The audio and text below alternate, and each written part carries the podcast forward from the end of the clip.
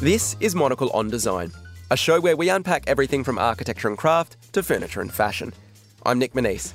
On today's show, we're returning to nature.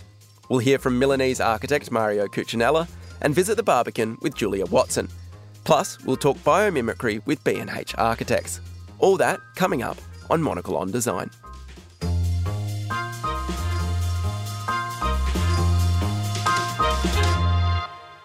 Mario Cucinella's namesake design practice is a creative studio at the forefront of efficient, environmentally friendly design. The Italian architect is known for using a range of techniques to achieve this, from smog eating ceramics to biomimetic building layouts that regulate temperature. A passionate traveller, he has also just released a new book which reflects on some of the places he has visited over the years, from a man made subtropical garden in Ireland to an ancient hospital in Syria. Monocle's Charlie Filmer met Mario to discuss all this and began by asking him about his world first 3D printed house. If we build a house and I'm digging a hole in my garden, take the earth, putting on a machine, and then machine printing a house with the design which is done before, adapting to the climate, maybe we, we broken the paradigm that is possible. I think the most important things on that project was the way you design. So it, we bring it back the idea maybe the sustainability is not about technology, or I mean, it's not only about technology. It's mainly about design, how you design a building. Mm. And this printer printing a shape like a little bit like a pantheon, no? It's a dome, no? Yeah. With a big hole because we cannot close the house with the printer because the mud is wet, so it will be collapsed. So now we need to leave this mm-hmm. kind of a big skylight. And the way we design is really how the wall is designed to adapt to that specific climate. So yeah. the exercise was, oh, okay, but if I do that in close to Bologna, but if I do in uh, in Bali, which is the climate is completely different, which kind of shape is come out? Or if I'm doing a very cold weather, what, what which kind of a shape? So it's coming back the idea that maybe the digital world it, it make us the opportunity to design different building in different place. Mm. That's what we don't do now. No, we do the same buildings almost everywhere. No, and I like this idea. Then old material like. Uh, Earth is the oldest, and the, and and is everywhere. Mm. No? Combining with the digital digital design and a very simple machine invention like the 3D printer, you can print house different house in different place in a very simple way. It is not complicated. All the complexities in the way you design, the, yeah. the, way you, the thickness of your wall, the shape, and maybe you want to increase ventilation, or you want to keep the heating inside, or you want to get a big window because you want to maximize the sun. So it's about the way you design. I think it's quite interesting that you use the word experiment there. Obviously, in your eyes, that's kind of what you're viewing it as, but looking at it from the outside, is it also an exercise in that proving that if you can solve these problems and that this can be done, then you know little aspects of the project could maybe be borrowed by other people, and yeah. then eventually it kind of snowballs towards being used in the industry. Yeah, that that was the the other idea. No, is not to keeping as we do ourselves. You know, it's the moment you know how to do it. Everybody can do it. Material. So I thought was really a vision of a social vision of using technology. That's yeah. what we like to think. It's not something that I invented. This is mine. No, yeah. this is this is only. This is something we do, but we share with mm. all, and then if we can do better, much better, I'm happy. Oh, brilliant. Maybe moving on to one of your more recent projects, the San Raffaele Hospital building yes. in, in Milan. And now that's particularly unique in terms of its kind of impact on its surroundings. Notably, the thing that stood out for me was the, the kind of smog absorption and, and yeah. things like that. Could you maybe talk us through, first of all, why you decided to integrate that onto the building and, and how you went about doing it? Well, design hospital is very difficult. Yeah. well, that, I, that, I did find that kind of fascinating. Is it yeah, function has to come first with the hospital? Surely? Absolutely. So there's no. I mean, the first point is hospital need to need to be functioning well, and the functionality is changing in time because the way we people cure is changed. Technology is coming really strongly inside the buildings, and especially this kind of buildings working 24 hours a day, every day, all the time. You cannot stop. So the way you design to make life people safe, you know, mm. and that is the one thing. And the second one is how you design architecture in a hospital. Normally, at very heavy buildings, no, and because it's a functionality first, and then Yeah. you try yeah. to make that better. Again, I think the, the idea to make more interesting building in terms of performance become also a problem for hospital because it's very consuming. No? Because they need air conditioning all the time, they need heating and cooling all the time. So you see the building is is a white, no? Is they call the client call is an iceberg, you know. That's the, Yeah, the, the yeah. metaphor they use. And it's it's seventy percent the building is opaque, so it's a very high thermal mass, so Mm. which is reducing the demand, of course, from in and out. And then we use these louvers, vertical louvers. They are little. The, the building has four facades. They're curved, you know, and at the point are the most interesting part of the hospital because are the more public part. So if you go visiting your friend or your families, you don't need to go in the room. You go in this corner, which is more transparent. It'll be like a living room. Oh right, okay. So it, creating a sort of a more families, a domestic area in the Mm. hospital, which is I think is, is a very good trend to make people feel at home, Yeah. not not in a difficulty in the room. Normally, is difficult. And the louvers are made by ceramic and white ceramic, and the, the composition of ceramic is contain a titanous molecule. So the smog or the pollution is go attack to this uh, ceramic, and then they transform this pollution in salt. So when it's raining, the salt is flush away and is not anymore polluted. That leads on pretty well to your to your other project, which is is nearing completion, right? In the the NICE headquarters in Brazil, Yes. and that is centered around, you know, biomimicry and biomimetic technology. You can think about it in terms of you know intervention, in terms of environment, and as you say, like there, it's almost like the mitigation. You're dealing with the problem after it's happened, but this seems like a really forward-thinking way of, of addressing things. Could you maybe just tell us, first of all, maybe explain the importance of biomimicry in architecture for you and how you've integrated it into this project? Yeah. Well, I think we it's time is mature to understand the complexity of nature, you know, which is sometimes for a long time we're just looking but do not understand. I just just mentioned my friend uh, Stefano Mancuso is professor in uh, uh, neurology of plants. You said what? It, plants have a brain? Well, n- not visible, but there's something there make plant very intelligent and we don't know enough how the plants reacting how the plants modify themselves and how plants are able to adapt to any kind of climate also the most extreme the point is the plant are in the planet more than 40 million years and then us as homo sapiens we are only here for 300000 years so it's a little gap just a bit. a gap of adapting ourselves to climate and also understand what are the phenomena around us. So mm-hmm. I think what we try to to trans- to using that knowledge in buildings to see how can building have a behaviors like a plant, not put plants on buildings, which is good in any case, but how materials shape and things reacting with climate. So. Mm-hmm. And then I think open new frontier what this technology will be. Maybe not anymore a big machine, but the way you design, the way you using material, and the reaction of building to what's happening around. Yeah. And that I think that's really fascinating. So I, I think we we are in the end of a period where we thought technology is like a big muscle. No, it's power. No? Yeah. And now we say, well, maybe maybe we don't need all this power. Maybe we don't have enough power to do that. Yeah. No? And and is that kind of what you, you wanted to go for in your approach with the the nice headquarters in terms of you know you don't need to use energy to heat or to cool you Yeah. know if if the building is designed in a certain way then it does away with all of those things Yes, and we're trying many buildings to do it. But in nice, also I can say, is a nice weather too.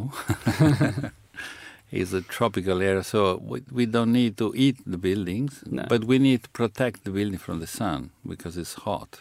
So the way we make this cantilevers roof, you know, to shading the buildings all the time and make a, this kind of a big void inside, which is open air, so it's rainy inside yeah and air move inside the building, they don't need in that public space any air conditioning.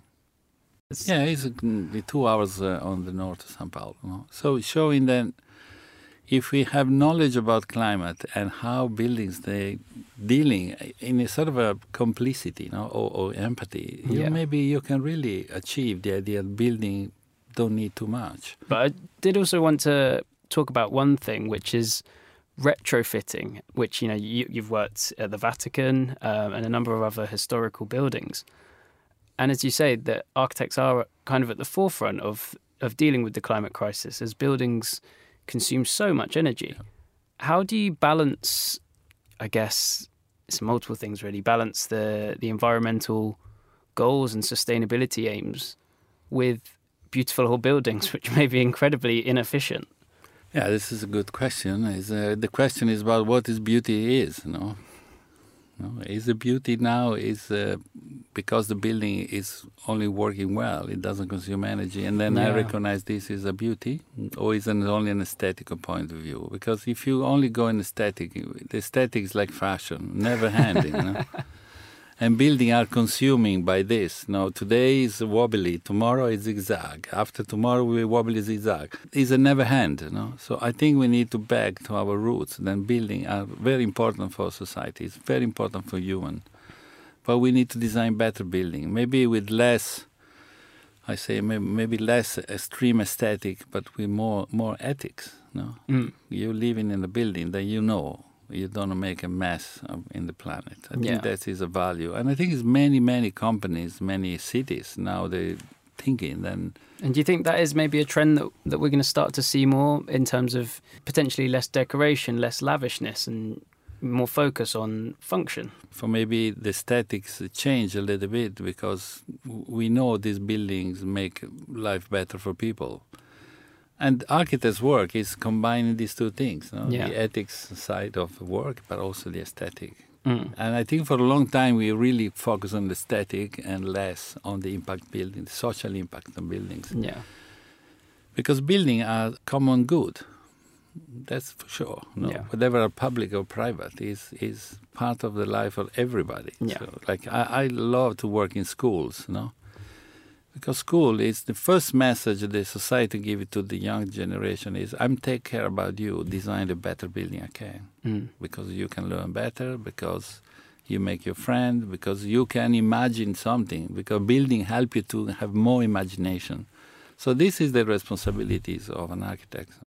That was Mario Cucinella speaking to Monocle's Charlie Filmer Court.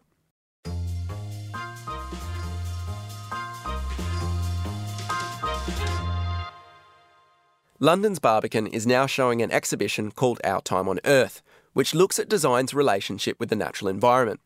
For the project, designer and author Julia Watson was commissioned to create a showcase of Indigenous technologies that are invaluable to our response to the climate crisis. Titled Symbiocene, it looks into how Indigenous technologies could be used to improve urban environments by 2040. We caught up with Julia at the exhibition's opening to find out more.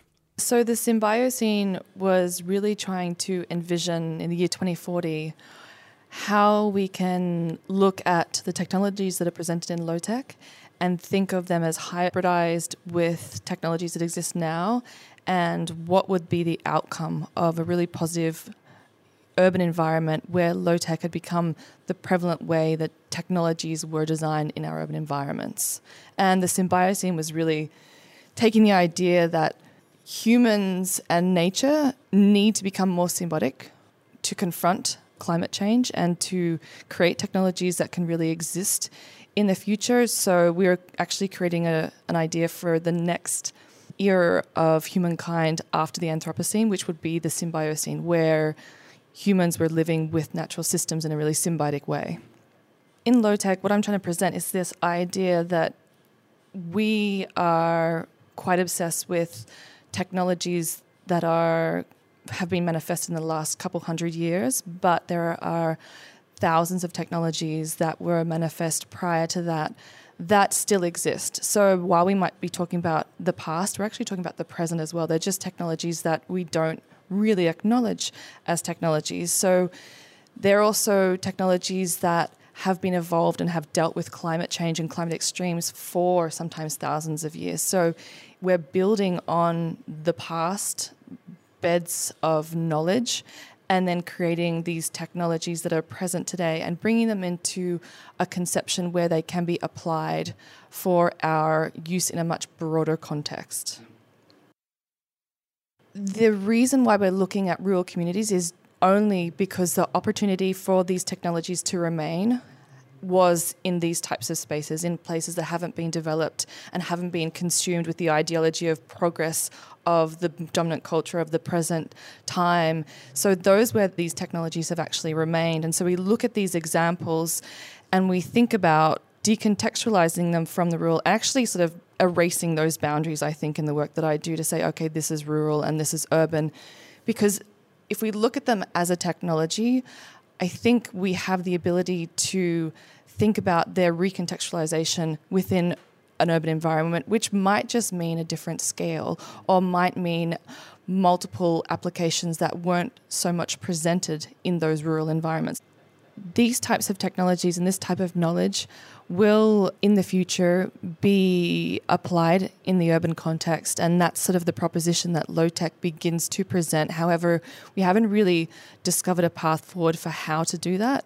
And i think what we're presenting here is almost like a toolkit to understand how do we go from seeing these technologies and documenting these technologies to thinking about how knowledge is shared from a community, how that knowledge can be used by engineers, how can it be recontextualized and hybridized to think about new technologies in new contexts, and what will be the end result of that knowledge sharing in terms of benefit sharing that goes back to the community. So there is a piece of this exhibition that says, okay, these are new technologies, but there's also another piece, which is a new legal technical innovation called an SOOU, a Smart Oath of Understanding, which is a spoken word oral contract between Buro Happold, the engineers, and each of the communities that allows the intellectual property that's shared in these workshops that belongs to these communities to be applied and hybridized to create new technologies and promises benefit sharing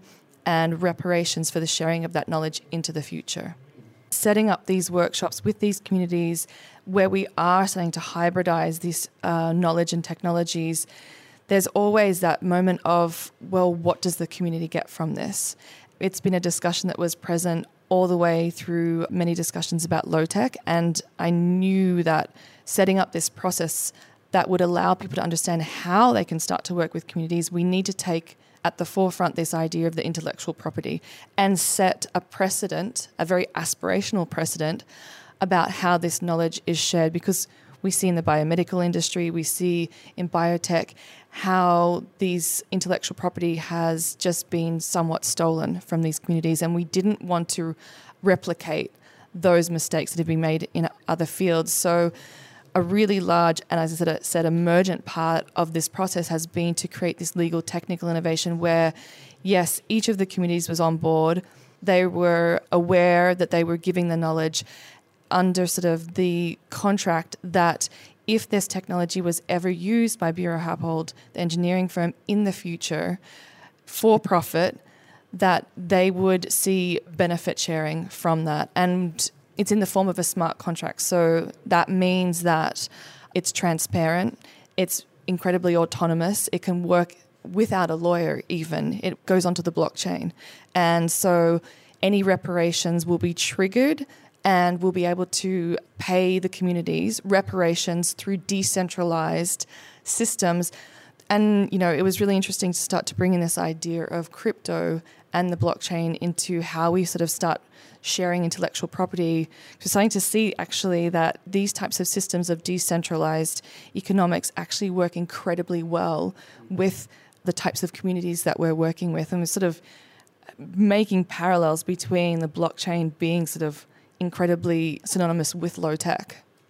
The architect Julia Watson there. The exhibition, Our Time on Earth, is on at London's Barbican until the 29th of August 2022.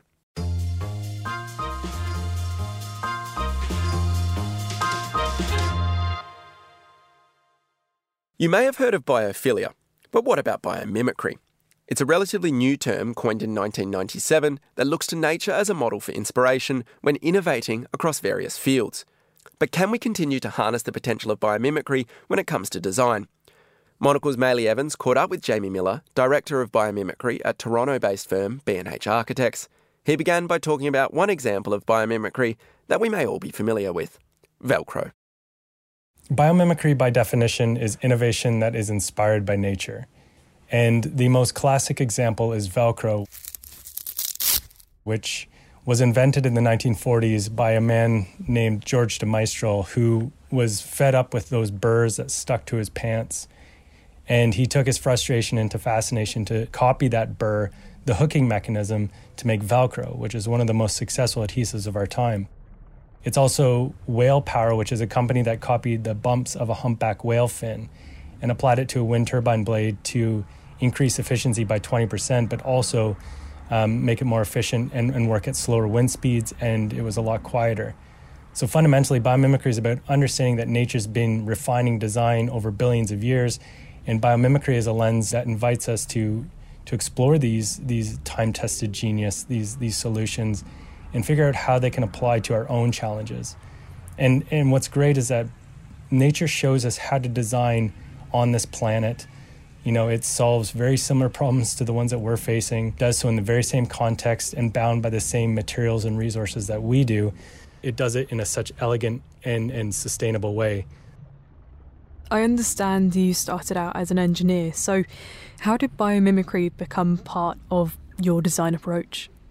I was a third year engineering student at Queen's University in Canada.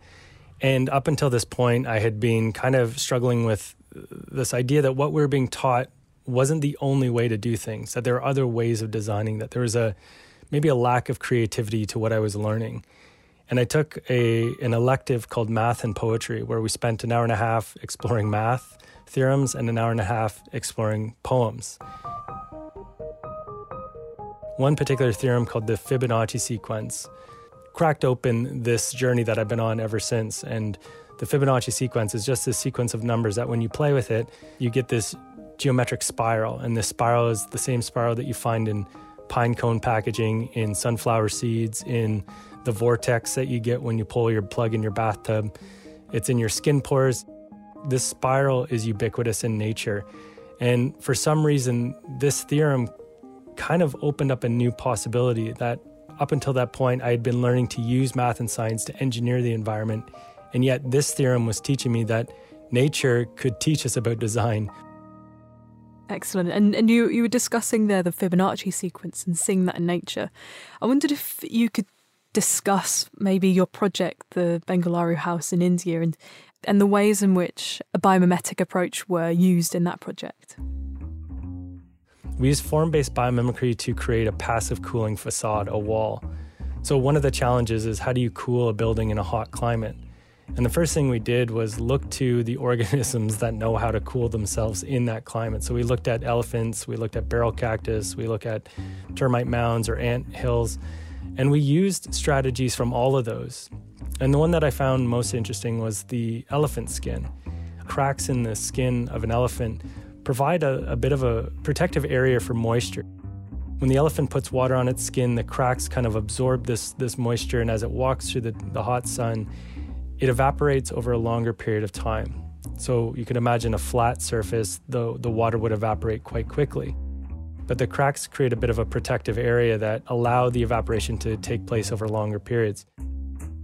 We took that metaphor and created a wall that provides the same function.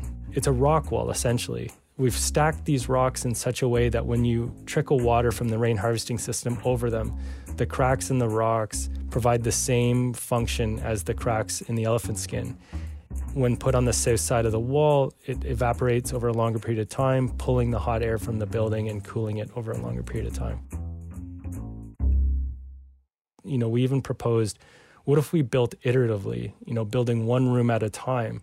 You think of a forest, it doesn't all of a sudden pop up. It grows successively, it grows through iterations. And those iterations allow it to be informed by the information. So every time it does something new, the environment changes and it picks up information and changes to the environment. So there's this kind of cyclical process, whereas our buildings are quite ignorant to that evolution. We just pop them up and then the environment changes and then we add air conditioners or whatever to, to try and mitigate those changes.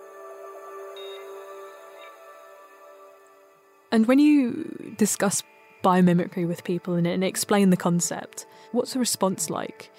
It feels to me like quite an ancient way of thinking and maybe just one that we've lost connection to. Biomimicry is not new. It's a new term for a very old idea. I work quite closely with an Indigenous elder in Canada. And when I told her what I did, she said, Well, Jamie, we've been doing biomimicry for thousands of years. My grandfather, he embedded principles of nature into his agricultural practices for the hundred years he was on this planet. But when I talk about the concept, there's almost a visceral reaction. And it kind of conjures up something in their gut, and it seems so practical and, and so common. The inevitable next question seems to often be how do I apply it?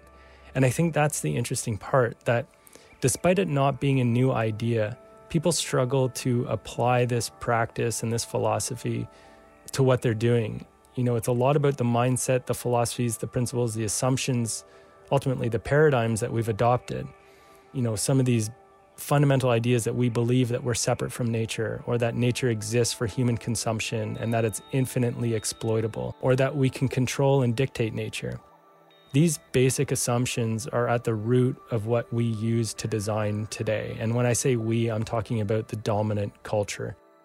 There are indigenous cultures that don't think this way and don't build this way. But the dominant culture adheres to these certain principles and assumptions and that's why people struggle so much to understand how to apply it because the assumptions we're building on are incompatible with the way that nature works. And so, how do you shift those systems? How does nature shift systems? How does nature create resilience in times of change? And could we learn from that in how we need to now change? Whether we want to change or not, climate change, COVID 19, these massive global issues are forcing us to change and they're forcing us to confront our earlier paradigms. And that's why it's so difficult. These are called wicked problems because there's no precedent for how to solve them. That's why biomimicry is so beautiful is that it teaches us that we don't have to do this alone, that there's a system that exists outside our back door of technology that can teach us how to thrive on this planet. We just need to relook. And that's why indigenous perspectives are so valuable at this point because I don't think they ever lost that we have to recognize that we may get what we see wrong. We may see a metaphor and and you know try to apply it and it might lead to a solution that doesn't create conditions conducive to more life. And that's the fundamental principle of, of nature is that it creates conditions conducive to more life. If you let nature be, it grows to higher diversity. As I try to understand nature, I'm recognizing my own my own limitations. Like I may be misinterpreting something and I may apply it and it may be totally wrong. It may not do the thing that I think it was going to do. And this is kind of the beauty of biomimicry. It's a constant dance with nature, and you're ultimately letting nature lead. A big part of biomimicry is moving beyond our own human exceptionalism and humbling ourselves to realize that there's a, a model and a mentor out there that we have no idea what it's doing. But if we can continue to unpack and get in relationship with it, maybe we'll learn a thing or two. I'm curious as to what it's like when you're working with clients and proposing this as a design method. What's the reception like? Is there a bit of tentativeness in that they might not have seen anything quite like it before? Or is there a real drive to be adventurous and to, to leap into the unknown? The clients I work with are are amazing. They're the latter group um, to your question. They're the ones that see that we need to be bold, we need to be dramatic, and they're willing to be the pioneers in this evolution. Now, I know that that's not every client. I think a lot of the people uh, we work with have, you know, this tendency and desire to want to see it built first and to see it run efficiently and to see it make them money. And, and, that's fine. I understand that that's the system we exist in. And it's also, for me, a great challenge. It's like, okay, I know that nature's more efficient it's my responsibility as a director of biomimicry to find out how to showcase the value proposition of using biomimicry. That's my playground. That's where I get to have fun and work with brilliant people to collaborate on making that those ideas real.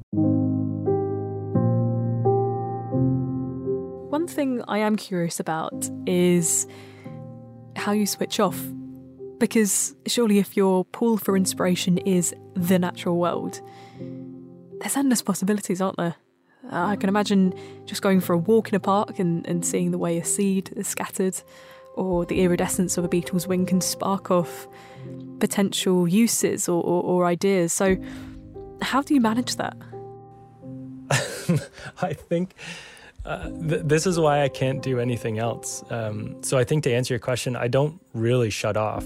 And that's part of the beauty of this. it, it is a shift in your perception and your perspective. And so when I look at a forest, I don't see trees and bushes. I see ancient elders that have long lasted climate change, that are pumping water up hundreds of feet without electricity or mechanical devices. I see these towers growing solar panels, these, these leaves that are solar voltaic and they're using only a subset of periodic table of elements. They're manufacturing in water at body temperature, at body pressure. I see a forest that's interconnected through their mycelium, you know, sharing information and resources. And I think, what if our buildings were interconnected like that? As a father of two young boys, I mean, I have to think positively because I'm not going to get caught up in the perception that humans are on their way to extinction. I really acknowledge and, and love the indigenous philosophy of seven generations, where we look back seven generations and learn from the elders and, and the time tested genius, but we also design for seven generations long after our great grandchildren and great great grandchildren. Design for those children that we can't even imagine. It's like the old adage you plant a tree for the shade you'll never get to experience.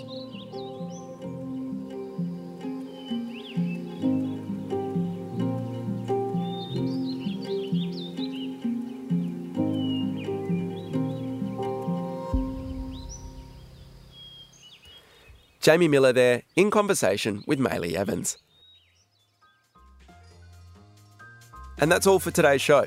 For more design stories, listen to our five minute midweek bonus show, Monocle on Design Extra, which airs on Thursdays. Or, if you prefer print, then pick up a copy of Monocle magazine on all good newsstands now. Today's episode was produced by Maylee Evans. She also edited the show with assistance from our studio managing team, Callum McLean, Chrissa Blackwell, and Sarah Nichol. I'm Nic Monisse, and you can reach me at nm at monocle.com. Thanks for listening.